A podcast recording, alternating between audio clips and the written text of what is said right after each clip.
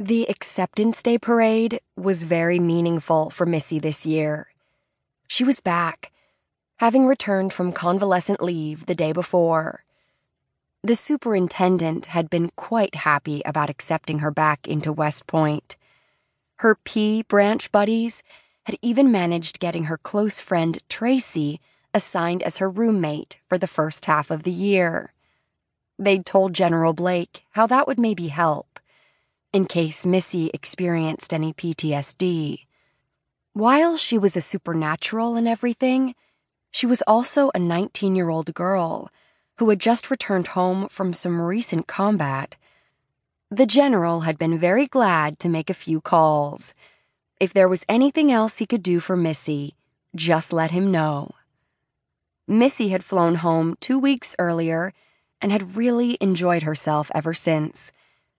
She and Mike had spent a lot of time together, and somehow their relationship had gone to yet another whole new level. Their bond, whatever it was, whether a mating bond, as she sometimes had believed, or else perhaps a supernatural, spiritual bond, as her enhanced senses and instincts all seemed to be telling her more and more lately. It was now a stronger bond than ever. As Missy marched with the Corps of Cadets out onto the plain, one of the 3,300 upper class cadets who were about to welcome the 1,200 or so new plebes to join them, she was happy. Once again, she was where she was supposed to be, and she felt a whole gamut of emotions. They were all wearing their short sleeve white shirts, white cross belts with polished brass breastplates, gray trousers, white gloves, and white hats. They carried M14 rifles and moved in orderly precision, marching out while the band played. It was an impressive ceremony, and one that she was able to appreciate now much more than she had a year ago when she'd first participated in all this as a plebe.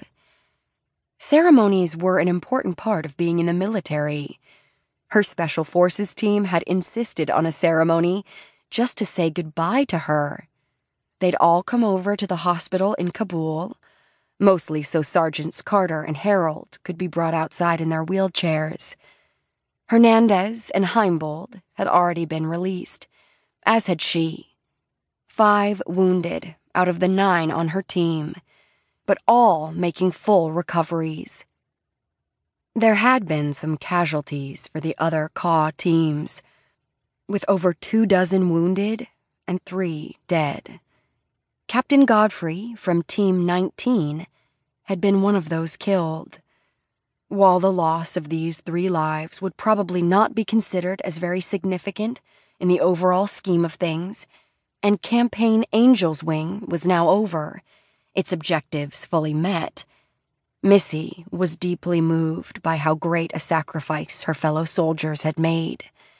They'd saved Afghanistan, and probably Pakistan as well, at least for a little while. They'd died serving their country, as so many other soldiers had done in the past.